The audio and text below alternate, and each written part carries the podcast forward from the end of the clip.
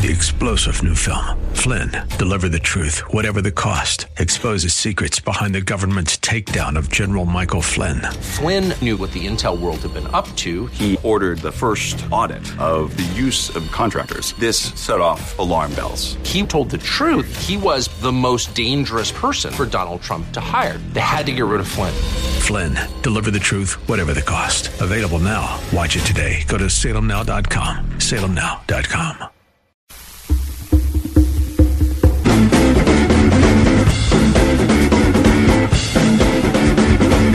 Watch what you eat, especially if you're white. Every now and then, I think it's a good idea to apologize for being white, and I, I guess today is one of those days. I'm deeply sorry, but uh, just every just yesterday, Joe Biden, who is probably going to announce his candidacy for president any minute now, uh, felt the need to kind of apologize for being white. A white man's culture it's got to change. It's got to change. It's got to change. You got to stop eating the way you're eating. If you're white, of course. I don't know about other groups, but white is definitely a problem. Now, he didn't po- apologize yesterday for being a man, but uh, I'm sure he's going to get around to that. Maybe he'll pick uh, Caitlyn Jenner as his running mate sometime soon. But uh, if you're white, shame on you for what you eat. You're uh, ruining the planet. The Journal of Industrial Ecology did the research, and I have it, uh, the story right here.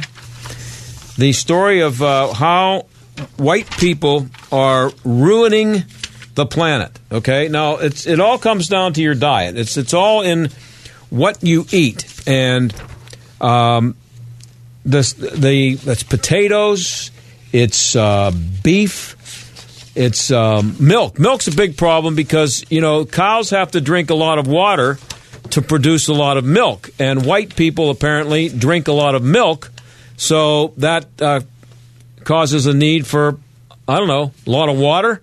So that's that's a problem. Um, and the report it takes an in-depth look at what different demographic populations eat. And it says here the food pipeline, which includes its production, distri- distribution, and waste, contributes significantly significantly to climate change through the production of greenhouse gases and requires significant amounts of water and land, which also has environmental effects. Now, this is all done by Joe Bosman. Bozeman. He's a student at the University of Illinois. Came up with this. Uh, if we are to draft policies related to food, they can't be one size fits all policies because different populations have different eating patterns, which have their own unique impacts on the environment. Now, you remember that uh, I think it was Alexandria overrated uh, Cortez who said a few weeks ago that uh, we should stop eating meat. Um, and apparently, the, the big the the violator when it comes to eating meat, the violators are uh, white people, and so it's white the fa- fault of white people that we only have uh, 12 years left to live, according to um, uh, Alexandria. It says here the researchers found that the food habits of white people require about 7% more water at 328,000 liters per year when Latinx, uh, uh, that's another, this is a new word. It's, uh, I, I, haven't seen this. Latinx, L A T I N X. I guess you're not allowed to say Latino anymore, so you say Latinx because that, I don't know. But uh, I'm, I'm, I'm slow catching up to that. But Latinx individuals whose food habits require 307,000 liters per year of water, while blacks' eating habits depend on about one, uh, 12% more land than other populations, which Bozeman says is driven in part by their higher consumption of chicken and apples, which are high land use food items. Whites tend to drink more water and milk. Milk itself requires a lot of water to produce when you consider livestock cultivation, so that is part of what we think is pushing their water impacts higher. People are actually running around doing this, deciding which group to blame for how they eat and how that affects the environment. If that's not enough to make you puke, that should make you not it should ruin your appetite. And if you do eat, it should make you want to throw up. When we come back, we're going to have an interesting discussion about getting that uh, free college education and how what a dumb idea that is. Stick around. Yeah, I want to tell you about a movie that you should go see. I'm a I'm a big movie guy, and uh, I go to a lot of movies. and And uh, one of the best movies I saw last year. I think it was last year. In the last year was Hidden Figures, and it uh, starred Taraji P Henson, and it's uh, she played a woman who um, helped NASA get to the moon with her mathematical skills. Well, she's one of the stars of this movie, The Best of Enemies, and it comes out on April 5th. And uh, another reason why I like the other movie that uh, Taraji P. Henson was in was it's a true story, and I like true stories. This is a true story, untold story. It's about a relationship and later a friendship to develop between an activist, Ann Atwater, played by uh, Taraji Henson, and C.P. Ellis, who they they had to get together to figure out a way to uh, integrate the schools in North Carolina back in the early 70s. The only problem was CP was uh, one of the big guys with the Ku Klux Klan. wasn't a big fan of black people, so that's the uh, that's the story. And they ended up forming a tremendous friendship and making tremendous progress with the uh, the uh, integra- integration of the schools down there. So it's a good movie. You should go see April fifth, The Best of Enemies. Make sure you go see it. Let me know how you feel about it. There has been a lack of clean water, a lack of food. Angel Aloma, he's the executive director for Food for the Poor. So people are, are already living in this type of squalor, and then all of a sudden the protests and the tire burning. I'm John Steigerwald, and your business could be the answer to saving lives today. More in a moment. Basically, food is completely short, water is completely short, and once they start drinking that contaminated water, it's really troublesome, particularly for the children whose immune system is already compromised. Become a business benefactor factor with the answer today. You make a $1,200 tax deductible gift to Food for the Poor, and we'll give you $1,200 in free prime time advertising for your business this year. We don't get a dime of the money. 100% goes to Food for the Poor to meet this immediate need. Your gift will feed nearly four families for a year and provide water for life. Call 412 937 1500, 412 937 1500, or give online at theanswerpgh.com. Do it now. Offer ends March 31st.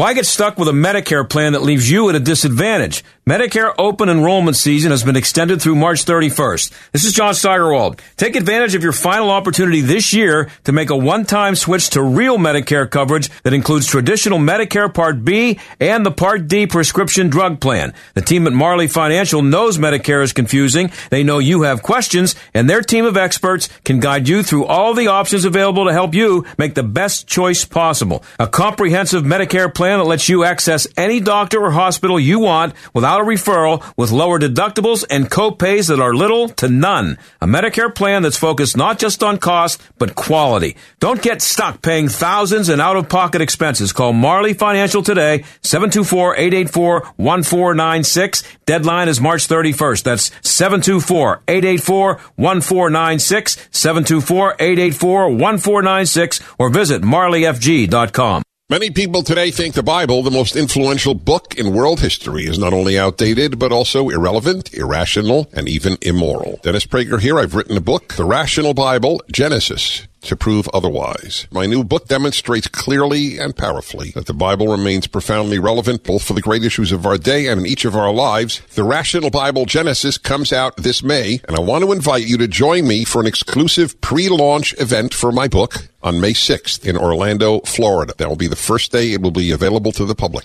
Get your tickets today. Be part of a full day celebration with me and our partners at TBN. Come and be part of the studio audience for the taping and live broadcast of my radio show. After the broadcast, I'll discuss my new book, answer your questions, and you'll get a signed copy of the Rational Bible Genesis. Join me in Orlando on May 6th. Get your tickets today when you visit my website, DennisPrager.com, and click on the Rational Bible banner. See you in Orlando. This is the John Steigerwald Show on AM 1250. The answer.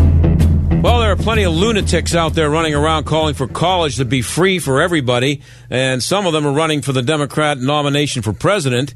And if you took a survey among millennials, you'd probably find that most of them think that their college loan debt should be wiped out.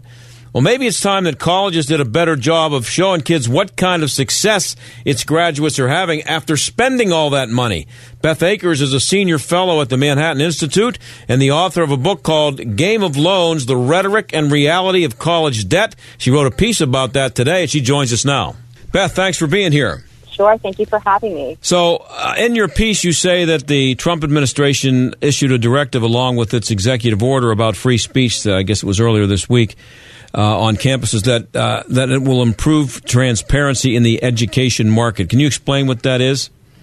Yeah, absolutely. So we operate under the premise that students are out there shopping for college, picking, you know, which is the best place to spend their money based on what value they think they're going to get in the long run. And for the vast majority of students, according to surveys, what they care about is income. Yet we have almost no information available to them as they shop for their colleges about how various institutions have served their previous students when it comes to putting them into um, jobs that, that pay. And so what the what came along with the executive order on free speech, when, which is I think lost a little bit underneath that headline, was the Trump administration is proposing um, actually advancing an initiative that was started under the Obama administration, which would make available data for students to look at when they're shopping for college that would tell you by major, by institution, what previous students are now earning um, five and 20 years out of school.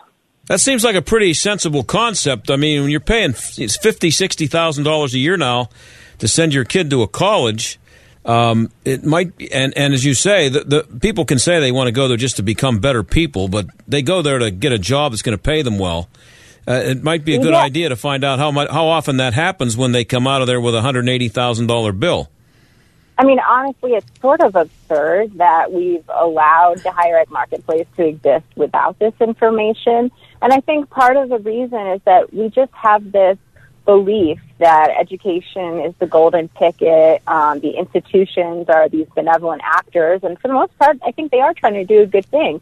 Um, but they, I like to say, they're not immune to incentives. And right now, they don't have the incentive to produce results on the dimensions that students care about because we're not measuring and publishing this information. So I think it's a huge step forward for helping students make better choices about where to spend their dollars, but also, you know, allow the marketplace to work so that institutions and majors who are not providing a good return for their spending either have to answer by shutting their doors or by lowering their costs. So what that they're offering to students is actually a reasonable deal. Yeah, I mean, I, I wouldn't think you'd need the government or anybody else to tell you that majoring in gender studies might not get you a high-paying job, you know, right out of school. Um, so yeah, yeah, I think that's right. I mean, uh, you see these uh, some of the majors that are out there now, and the and the schools brag about them as though that's that's mm-hmm. wonderful that they're offering this. It'd be fine if they were if if kids were going there for free, but uh, there's they're not getting any return on their money for stuff like that, are they? Yeah, that's exactly right. And so I'm not going to say that there aren't social returns to us, you know, having people study those sorts of disciplines that don't have a payoff in the labor market. But what our system is doing right now is saying, you know, here, here's a free access to a huge line of credit so that you can borrow your own future money to pay for this degree, but we're not going to tell you what other students are now experiencing after gone through gone through it financially. And so, you know, it's a fine thing to say that this is something that's good for society, and therefore we want people to do it. But then we have to actually put money behind it in the form of grants, and let's make that all explicit so that people know what they're signing up for. Right. And and what did you find out about how what a kid majors in in college has an effect on what kind of job he or she gets after graduation? Sure. So there's definitely a trend that STEM majors, science, technology, math, um, on general, they're making higher wages than folks who are in the humanities. The specifics vary, of course, by major and also by institution. You hear a lot of times people talking about um, investment banks, consulting firms hiring folks out of English departments or out of performing arts. That's definitely true, true, but it tends to be more true coming out of elite institutions. Um, but it's a message that trickled down to cover the entire industry, and I think is kind of deceiving about uh, what the reality is for those majors. So the data is really important. Uh, people, I think, will be surprised to see um, where are some of the pathways that are not as as lucrative, or not even necessarily lucrative, but financially stable. Right? I'm not saying that everybody needs to pick the major that leads to the highest paycheck. Um, but it certainly needs to lead to a paycheck that's going to enable them to pay back the amount that they're borrowing to pay for the degree. We're talking to Beth Akers. She's senior fellow at the Manhattan Institute and author uh, of a game, a game of loans: the rhetoric and reality of student debt. This is a big thing, uh, obviously, because um, the uh, presidential election is coming up, and the the Democrats are out there running around talking about. Well, they want free college tuition for one thing, but they but they want uh, student debt eliminated. Um, but I don't hear them or see them talking a lot about uh, or raising questions about why the colleges are charging so much money and why the mm-hmm. why the tuition uh, has increased at a rate so much quicker than inflation over the last I don't know pick a number of years ten or fifteen years. Sure, sure. So you know on on the um, the issue of inflation, I think it, there's a lot of questions that we should be asking of the institutions, but I think um, the first place I'd like to look is why is it that people are not able to police this market with where they're choosing to spend their dollars? Right? We have a quasi market in higher ed. The government spends a lot of money, but people spend a lot of their own money too. And so any other marketplace, we'd expect that people will keep prices in line with value by just choosing where to enroll. But we've got this very weird system where there's no transparency at all, so that students don't really have the ability to do that. It's not that they're not smart enough or they're not trying hard enough, but I was just on a campus yesterday talking to some students, and one of them said to me, you know, how am I supposed to be a really savvy shopper for college when I apply months and months in advance and then only get this financial aid award letter that tells me what price I'm going to pay about a week before I need to make my decision? And I don't know if that's always the schedule, but it's always late in the game. It's a tremendously yeah. long process. So they're not shopping like they they could be shopping for other things in the market. So there needs to be a push to get institutions to be more transparent about what the pricing looks like so that we can actually empower consumers to, to, to whip this market into shape. Of course, uh, we need oversight because of the fact that we've got tremendous government spending in this space as well. Yeah, it seems like to me that it's almost like um, the healthcare system has become um, where people don't ask the cost anymore because there's a third party payment. Um, and even though it's a it's a loan and and it's, it's, you have to pay it back, but that's something I'll worry about after I graduate. So the the government made yeah. the money available, and people stopped caring about how much ah whatever it is we'll get a loan and don't worry about it we'll pay for it and we'll worry about it later. And uh, so the colleges right. are free to just charge whatever they want. Well, it's de- it's definitely right um, in, in practice. In theory, it shouldn't be right because we've got people largely spending their own money because they're borrowing from right. their future wealth that they're going to have to pay back. But we do tend to see that people uh, don't have a good sense of how much they're paying for college or how much they've borrowed, even when they're still in school and should be, you know, have these numbers at the top of mind. So if it's the case that they don't have that information, um, it, it's definitely the case that they're perceiving these loans as a, a gift from the federal government. So they're confused about uh, about this transaction. We've told people over and over that a bachelor's degree is the pathway to the American dream. It's the golden ticket. You just go, go, go. I think it's done a disservice because it's pushed people away from being price sensitive in higher education. They feel like it's something that has such a great return to them individually that they don't have to be careful. And then we've got institutions and a system of, fire, of financial aid, both at the federal and institution level, that makes it very difficult to even know what the price is that they're paying. So there's a lot that we could get from just cleaning up the marketplace, making things more transparent, getting this earnings information out into the market, uh, and and letting people make better choices themselves. I think that's the first step. But then circling back to a comment you made earlier about the student debt, you know, I'm not a fan of the proposals to eliminate the outstanding debt. And that's primarily based on some of my earlier research, which really tries to, you know, understand what's happening in the student loan market. And I really think what the reality is is quite different from what most people perceive. So the popular media is often covering stories of people with hundreds of thousands dollars in debt. I think Wall Street Journal just covered a dentist with a, who managed somehow to amass a million dollars in student loan debt. Jeez. The reality is that those types of balances are absolutely incredibly rare, and they're very often um, held by people who have very high earnings potential, like lawyers and um, people with MBAs and, and doctors. So, you know, the, the vast majority of people are facing monthly payments that are a very small share of their annual income or of their monthly income, excuse me. And we also have a really robust safety net that ensures that nobody needs to make a payment that's unaffordable um, by pegging what they owe to their income. And then after a fixed period of time, their debts are forgiven. So we've got these really generous programs in place nobody talks about them when they talk about these exorbitant balances. So I just think the situation's not nearly as dire as, as we're often told. But do those generous programs that you're talking about, are, are they what um, make the people who are running the institutions believe that they can charge whatever they want? Well, there's definitely a problem um, in that at some point a student has borrowed so much they anticipate that they'll never pay it back before they reach that point of forgiveness. And institutions that are smart and savvy; they're well aware of that fact, and so they can say that they're well intentioned and not setting prices with that in mind. It's sort of hard to believe that that's the case. So I definitely think that we have seen some of this upward creeping of prices as a result of the safety nets we've put in place for borrowers. Not to say there shouldn't be safety nets, but we have to be really careful about how they're designed to ensure that students are at least, you know, we're going to have to face some of the, the cost for every additional dollar that they borrow and you know, aren't are reaching a point at which they have basically a zero marginal cost for every additional piece of debt they take on. So, based on your experience and your research, uh, and we're talking to Beth Akers, who's written a book called Game of Loans The Rhetoric and Reality of Student Debt.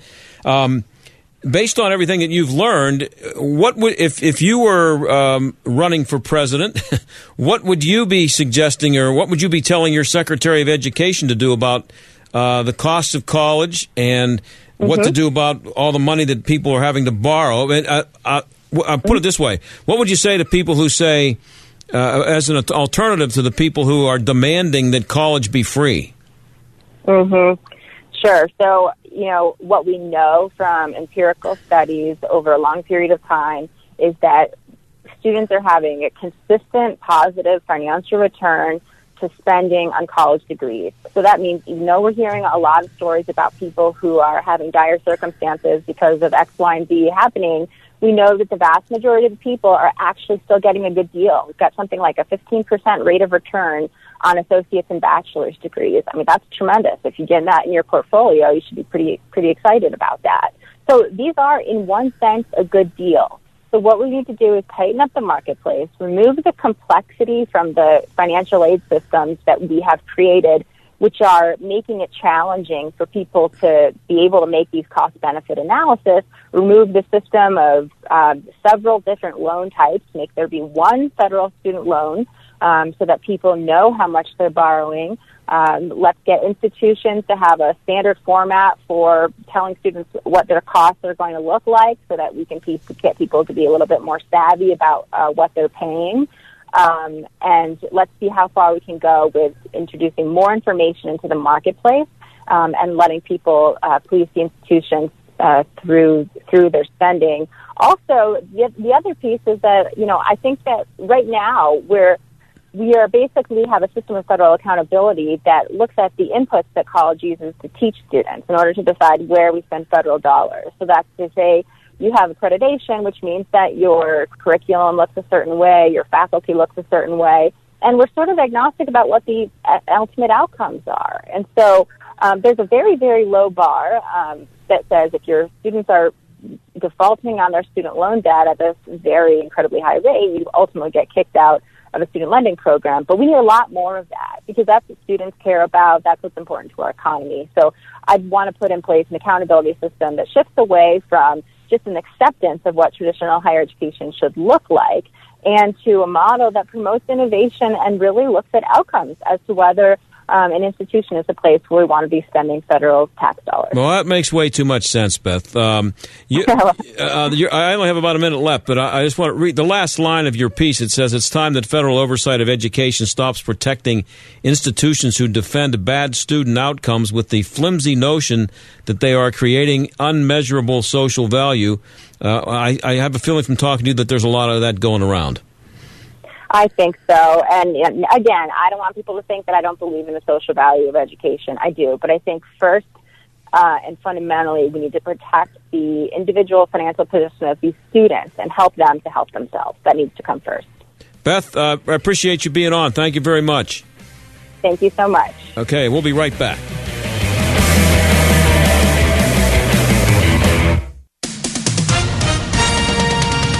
With SRN News, I'm Keith Peters in Washington. President Trump is threatening to close parts of the southern border next week unless Mexico's president does more to stop illegal crossing. In a series of tweets, Mr. Trump calls on Congress to change what he calls our weak immigration laws. He goes on to say if Mexico doesn't immediately stop all illegal immigration coming into the United States through our southern border, I will be closing the border or large sections of the border next week.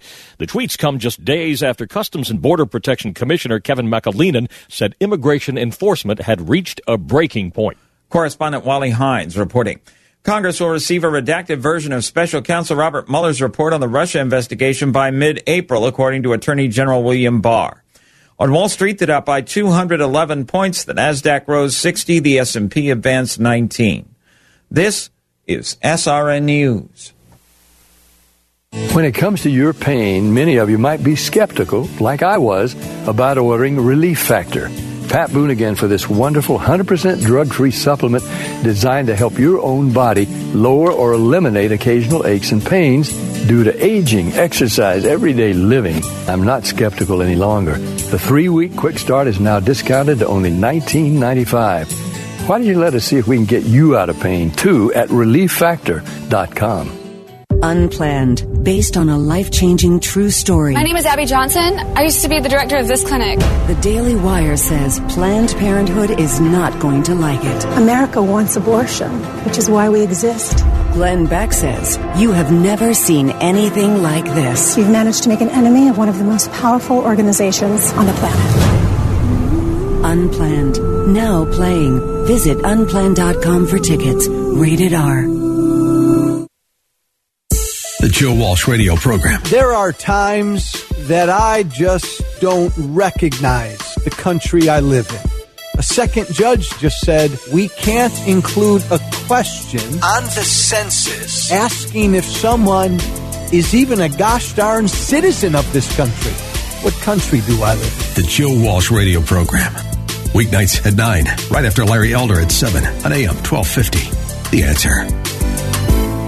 You're an insurance agent. You're also an entrepreneur looking to grow. And what better way to grow than by being your own boss? Owning your own farmer's insurance agency has been called one of the best small business opportunities in America. With a nationally respected brand, award winning training, and your personal experienced business coach, your opportunity to grow is unlimited. No franchise fees required. Visit beafarmersagent.com and start growing. We are farmers. Bum, bum, bum, we have to understand that Haiti is a country that at best of times is in crisis. Angel Aloma, Executive Director for Food for the Poor. Can you just give us kind of a summary of just how bad things are in Haiti right now? The doctors and the hospitals that we support are telling us this could actually open up to the worst epidemic of cholera. I'm John Steigerwald. Your business could be the answer to saving lives. Become a business benefactor with the answer today. Here's how it works. You make a $1,200 tax deductible gift to Food for the Poor and we'll give you 12 $1,200 in free prime time advertising for your business this year. We don't get a dime, nada, zilch. It all goes to meet the need in Haiti.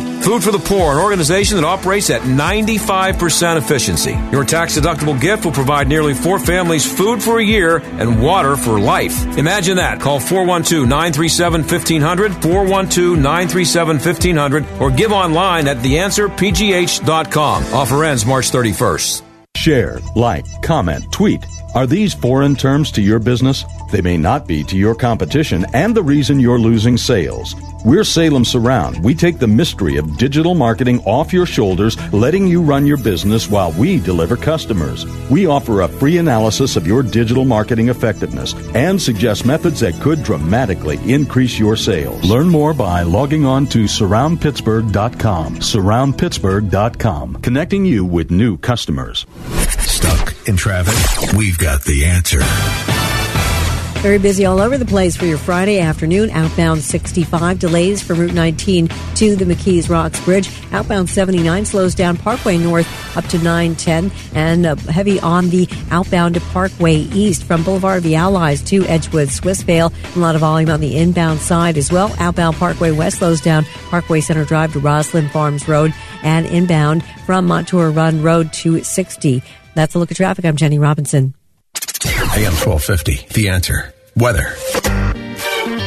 Cloudy but mild for tonight, the low 52. Tomorrow, mostly cloudy, breezy, and mild, with a couple of showers and even a thunderstorm around for the afternoon. High 65 will turn much colder tomorrow night, with periods of rain in the evening, ending as some wet snowflakes later on. The low 32. Birds get much colder Sunday with a few flurries. High 37 degrees. I'm meteorologist Danielle Niddle on AM 1250. The answer. You're listening to the John Steigerwald Show on AM 1250. The answer. Mario Lemieux is looking forward to the team he owns getting into the playoffs and maybe making a long run, but he'll also be looking at another team in Allentown, PA tomorrow. Arizona State is playing Quinnipiac in the NCAA tournament. Number 16 for Arizona State is Austin Lemieux. That would be his only son. Austin got some national ink from the Washington Post. Eric Adelson wrote that story. He joins us now. Eric, thanks for being here. Great to be on. Thanks for having me. Yeah, so I uh, I covered Mario Lemieux uh, his entire career, and he's the best player I have ever seen in any team sport ever. Which uh, at least I, I, would think makes him kind of a tough act to follow. Uh, how is Austin Lemieux handling that? Yeah, I, I mean, by that definition, which I don't think other people would disagree with, nobody can fill in for him, whether the, there's whether it's the son or anybody else everybody's in his shadow. Right. And I, I, I think that he acknowledges that it's tough. And he said, he told me, he's like, this, I don't know if I can fill his shoes, but he's also grateful that he has this kind of, uh, uh, of, of tutor, this kind of mentor, and this kind of dad. Uh, and, and Mario Lemieux is, is very present for these games. He's, uh, he, he comes to games, sort of stands in the shadows, uh, doesn't, you know, definitely not a helicopter parent. Um, but you can see just talking to Austin and his teammates and his coaches that there's flashes now of of, of what Mario taught him, and and I, and I, I don't think anybody thinks that he'll be the next magnificent one. Nobody will, but he he is really now growing into a very good player, and uh, and and one of his teammates says that that there's a lot more there that that you're going to be able to see soon. Yeah, I, uh, he's 22 years old, so it's not like he's an 18 year old kid. But uh, it's so it's taken him a while to get to that point. Uh, so, what kind of a player is he? Is he a scoring? Uh, you know, he's he, he's a forward, I'm assuming, and he's uh, is he a scorer? Yeah. Okay. So that's and you you covering hockey so long, you get this is that when you're sort of a taller, bigger player, unlike a Sidney Crosby, yeah. Um, so sometimes it takes a little bit longer to, to sort of grow into your dimensions. Mm-hmm. And I, I think that that's what's happening uh, now. Uh, he, he's he's aggressive on the forecheck. Um, he's got speed. He's obviously got reach. You know, six three, six four. He's put a lot of weight on just in the last year, which wasn't there before. Uh, but the thing that I, I think uh, everybody that stands out from people who watch him, and and you can really appreciate that as somebody who watched Mario, is the vision. He he is very um, he's he's very good at seeing where the puck's going to be. Yeah. Um, and if he can sort of put that with his growing frame, uh, you've got a very dangerous player, perhaps. Wow. Well, the the, the great players, um, uh, Gretzky, Lemieux, uh, Crosby, the great playmakers, they uh, the game starts about thirty seconds sooner for them than it does for everybody else because they. It was uh, watching Gretzky. It was always amazing for me that he would go stand at a spot near the boards and somehow the puck would come to him. I mean, it wouldn't be from a pass. He just knew that the puck was going to end up there. So it's there's anticipation that they're born with. So you're saying he has that kind of a, uh, uh, feel to him. Yeah, the word I think is vision. That's yeah. the word his coaches use and, and, and teammates use, and uh, I think it's hard to see in real time because uh, the, the the great ones like this, and I'm not saying he's in that category yet, but the great ones, they don't look like they're going that fast. Um, they're just sort of evaluating constantly and uh, very economical about their decisions. And that's something you can't teach, but it's something that Austin seems to have. Uh, and so it's only his first year of college hockey. Uh, and, and so I don't think we're seeing it yet, but, um, uh, but that, if you go into your frame um, and you get a little faster, you get a little stronger, and you combine that with vision, um, you you can you can be a very very good college hockey player, and, and they expect him to be. And he is a center. Uh, he's a forward. Yeah. Um, you know what's, what's interesting, and you'll appreciate this too, is that uh, Scott Niedermayer's son has committed to Arizona State, and Danny Briere's son has Wow. committed to Arizona State. So you could have a line. They're forwards, so you could have a line of Lemieux, Niedermayer, and Briere. Wow. at that school. That's interesting. That and, and uh, from what you, from your story, and we're talking to Eric Adelson of the Washington Post, who wrote a story on uh, Mario Lemieux's son Austin.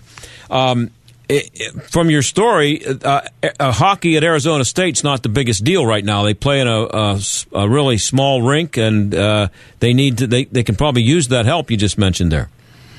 Yeah, it makes the igloo look uh, capacious. It fits uh, less than a thousand people. Um, it's got these low ceilings. Uh, they, they play some of their hockey in, in, in the Coyotes building, but for the most part, it's, a little. It's, I mean, you, you you and I both use the term barn for hockey. I mean, this Yeah. is probably as close as we get to a barn with low ceilings. Um, but uh, but yeah, I mean, it, it, it's an interesting story because it's only its fourth season as a, as a D1 program.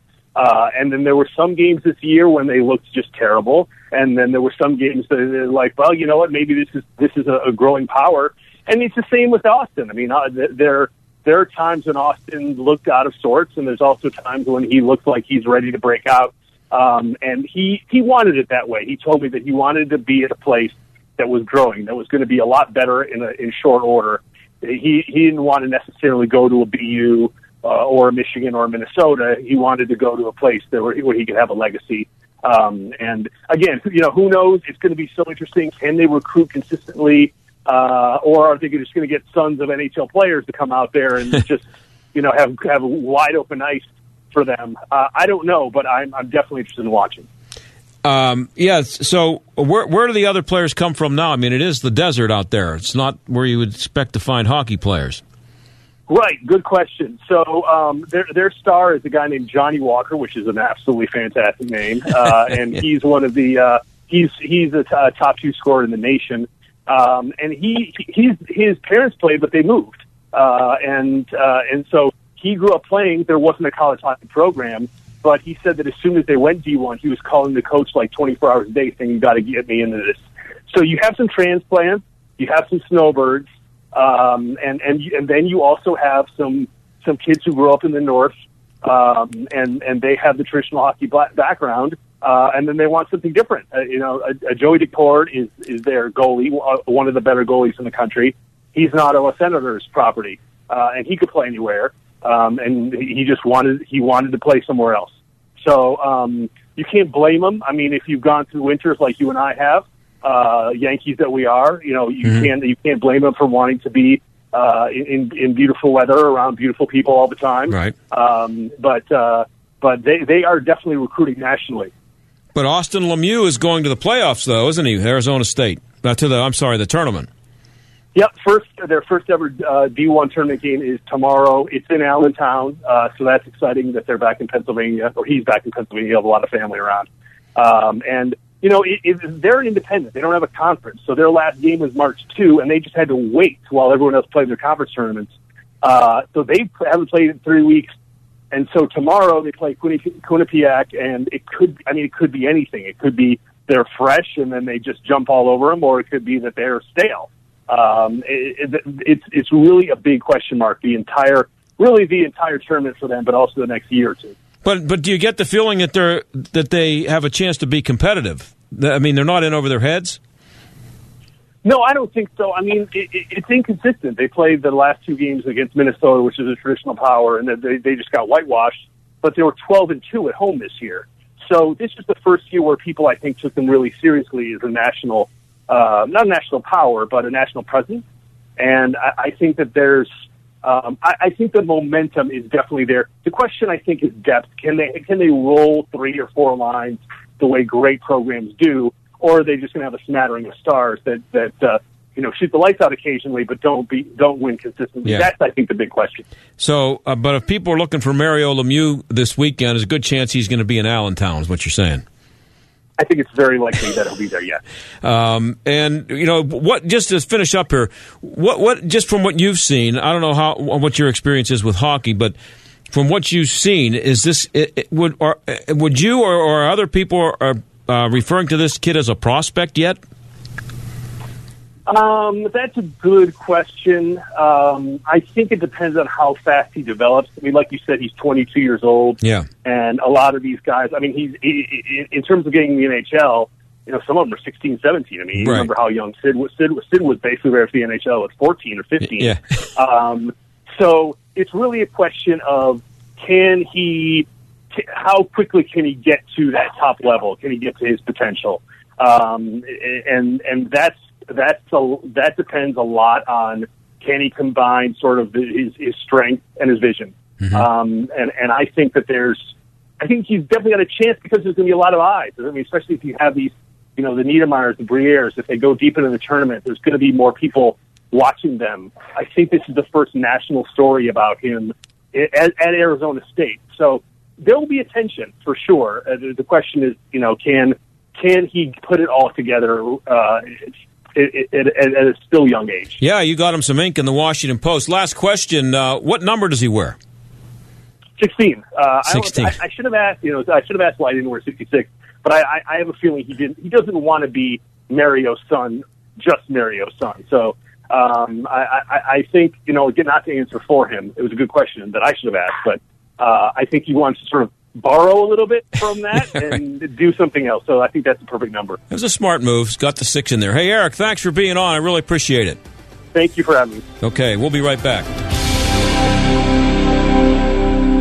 The following statements have not been evaluated by the FDA. Amberen trials tested mild to moderate symptoms. Testimonial is based on 90 days of use. Results may vary. Nielsen US XAOC 52 weeks dollar sales. Hot flashes, night sweats, low energy. I had all those menopause symptoms. Hi, I'm Mary Lou Retton. As an athlete and winner of gold back in 1984, I've always cared about what I put in my body. That's why for menopause relief, I choose Amberen. Amberen safely relieves 12 menopause symptoms by helping to restore your hormonal balance. Amberen is 100% drug free and estrogen free. Amberen is America's number one menopause relief supplement in dollar sales. I like the fact that Amberen is clinically tested, safe, and effective. Thanks to Amberen, my fear of hot flashes is gone. My sheets aren't soaked every night, and my energy is back. Give Amberen a try and see what it can do for you. It works. It really works. Hurry to your Walmart, Walgreens, Target, and other fine retailers nationwide and get Amberen today. For $320, we can feed a family of four for a year and give them clean water for life. I'm John Steigerwald, and your business could be the answer to saving lives. When we build a well in a village, if the pump breaks, the community leader will call Food for the Poor and we replace that pump. If that well runs dry, they call Food for the Poor. We come out and we redig a well. We don't just leave it and then they have to worry about everything.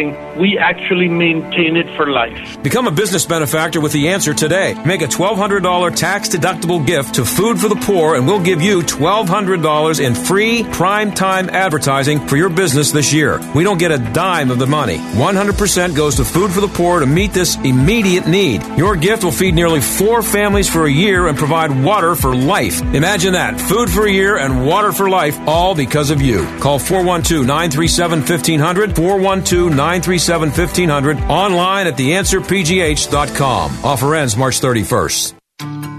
Are you about to pay double for roof replacement or repair? If you haven't called Windows R Us, you just might.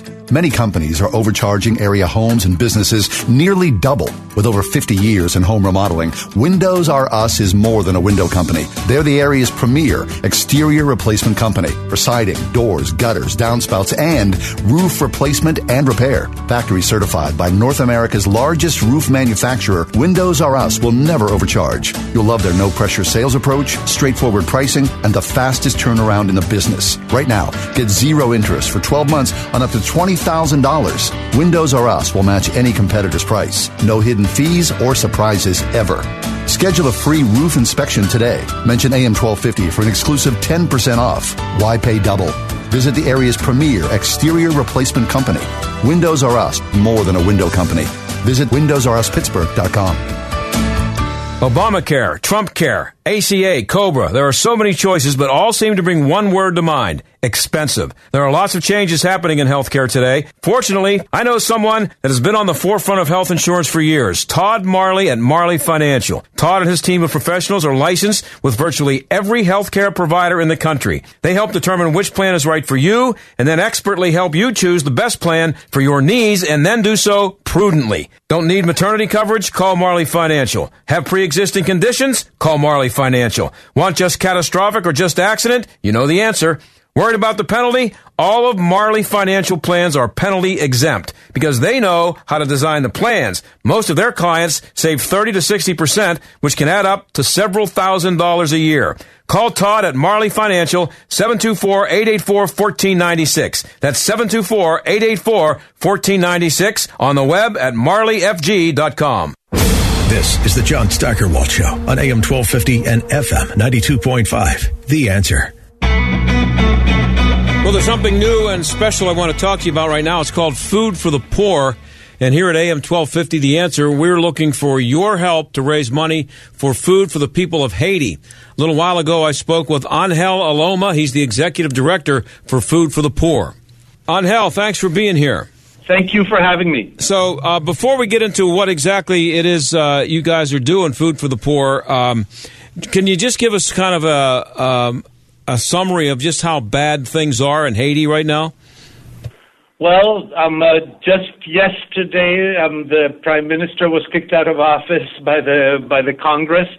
So we don't know what's going to happen again, but this is not a good thing. And uh, basically, um, there has been a lack of clean water, a lack of food, a lack of money in general, and uh, the doctors and the hospitals that we support are telling us this could actually open up to the worst um, epidemic of uh, of um, cholera and also of, of, malnutrition, that they're seeing a lot of malnutrition coming in. Um, we have to understand that Haiti is a country that at best of times is in crisis. I mean, um, as much as 80% of the country is unemployed or underemployed. The large part of the population lives under $2 a day, which means that they are, um, that, that's what's defined as extreme poverty. So people are, are already living in this type of squalor, and then all of a sudden this happens now, and the protests and the tire burning and so forth. And what happens is that it's uh, all the downtown closed down, some of it was looted, and so basically food is completely short, water is completely short, and once they start drinking that contaminated water, it's really troublesome, particularly for the children whose immune system is already compromised. How hard is it for you to get the the food from here to there? That's not a problem for us at all. We have partners everywhere. Um, Taiwan gives us food for free where we basically pay for the shipping. Um, we buy food from Guyana, which is also not too far out, so we can get it there within no time. And um, what kinds of food are you delivering, what what works? Because I mean, if you don't have refrigeration, uh, you don't have water. How are they able to make it the food even potable? Well, basically, rice and beans is, is the main diet of the poor um, because rice is a great carb and the beans are a great protein. So the combination of the two actually have saved a lot of children's lives all over the world. And uh, so that's what we send down. It's dry food. It doesn't spoil at all easily. We also send down whatever we can, but we're also building water projects down there so that they can have clean water. So uh, let, us uh, run down what uh, people's money can get uh, for if, for people who uh, choose to contribute. What that money, how much money uh, is needed, and what each payment can go for. Well, for three hundred and twenty dollars, we can feed a family of four for a year and give them clean water for life. Wow. What do we mean by clean water for life? When we build a well in a village um, uh, that say have a thousand people, um, uh, we, if that well, if the, if the pump breaks, they call, the community leader will call Food for the Poor and we replace that pump. If that well runs dry, they call Food for the Poor. We come out and we redig a well somewhere nearby to the village again that has water. So when we do a well, we don't just leave it and then they have to worry about everything. We actually maintain it for life and uh, 500 for a family of six i see here $1000 for 12 people that's feed 12 people for a year um, uh, actually yes wow and water for life that's it so you're and and this is a charity food for the poor where people can be confident that the money they give is, is not going to be wasted. It's going directly to the people who need it? Absolutely, John. Um, uh, we have uh, over 94% um, of all donations, including the value of our, of our in-kind um, gifts, goes directly to programs that help the poor.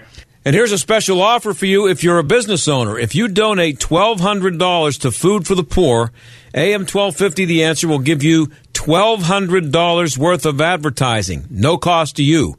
We'll write and produce the commercials at no cost to you. Here's the number to call 412 937 1500. That's 412 937 1500. And uh, we've had a successful week uh, raising money for food for the poor. One of the uh, sponsors, Luciano's Brick Oven, uh, took up took us up on the offer of twelve hundred dollars in free advertising for making a twelve hundred dollar um, contribution.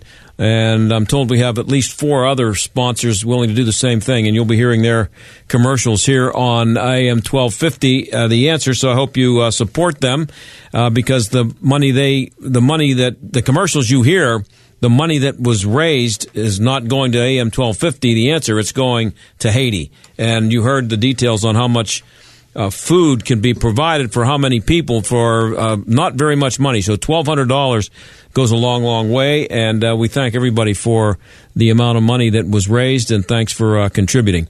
Got about a minute left here. Um, opening day is on Monday. I got in a Twitter battle today because I heard the guys on the uh, on the sports all sports station talking about how they still love to go to the games and everybody should go and people shouldn't stay away and try to penalize the nuttings and I made a comment that it's what keeps the bad ownership in business, and everybody. The, the opener should have twelve thousand people there. I hope it's not sold out. At some point, you would hope that the uh, message would be sent. Opening day used to be one of my favorite days of the year, but Major League Baseball is dead to me now because of how stupid the uh, economics are and what it's done to the Pirates. So, um, you know, opening day is supposed to be a lot of fun, and it will be. And if you want to go, go ahead and have a good time. But just understand that uh, every every time you plunk a dollar down to buy a Pirates ticket, you perpetuate the issue and keep the Nuttings laughing all the way to the bank. I'm laughing all the way home because it's Friday, and I'll see you on Monday. Thanks, Darren, uh, for another good week of uh, Aaron Byrne, another good week of producing. We'll see you on Monday. Bye. The John Steigerwald Show is a production of AM 1250 The Answer and Salem Media Group. Three star general Michael J. Flynn, head of the Pentagon Intelligence Agency, knew all the government's dirty secrets. He was one of the most respected generals in the military. Flynn knew what the intel world had been up to, he understood its funding. He ordered the first audit of the use of contractors. This set off alarm bells. The explosive new documentary, Flynn, Deliver the Truth, Whatever the Cost, uncovers the facts behind this scandal. Flynn told the truth. He was the most dangerous person for Donald Trump to hire. I find out the worst enemy that I'm going to face in my life is right here in America. They took my assessment and they wanted me to change it. And I was like, I'm not changing it. They had to get rid of Flynn with in depth interviews, archival footage, and never before seen personal records of the man behind the headlines. I just felt like I was drowning. Flynn, deliver the truth, whatever the cost. Available now. Watch it today. Go to salemnow.com. Salemnow.com.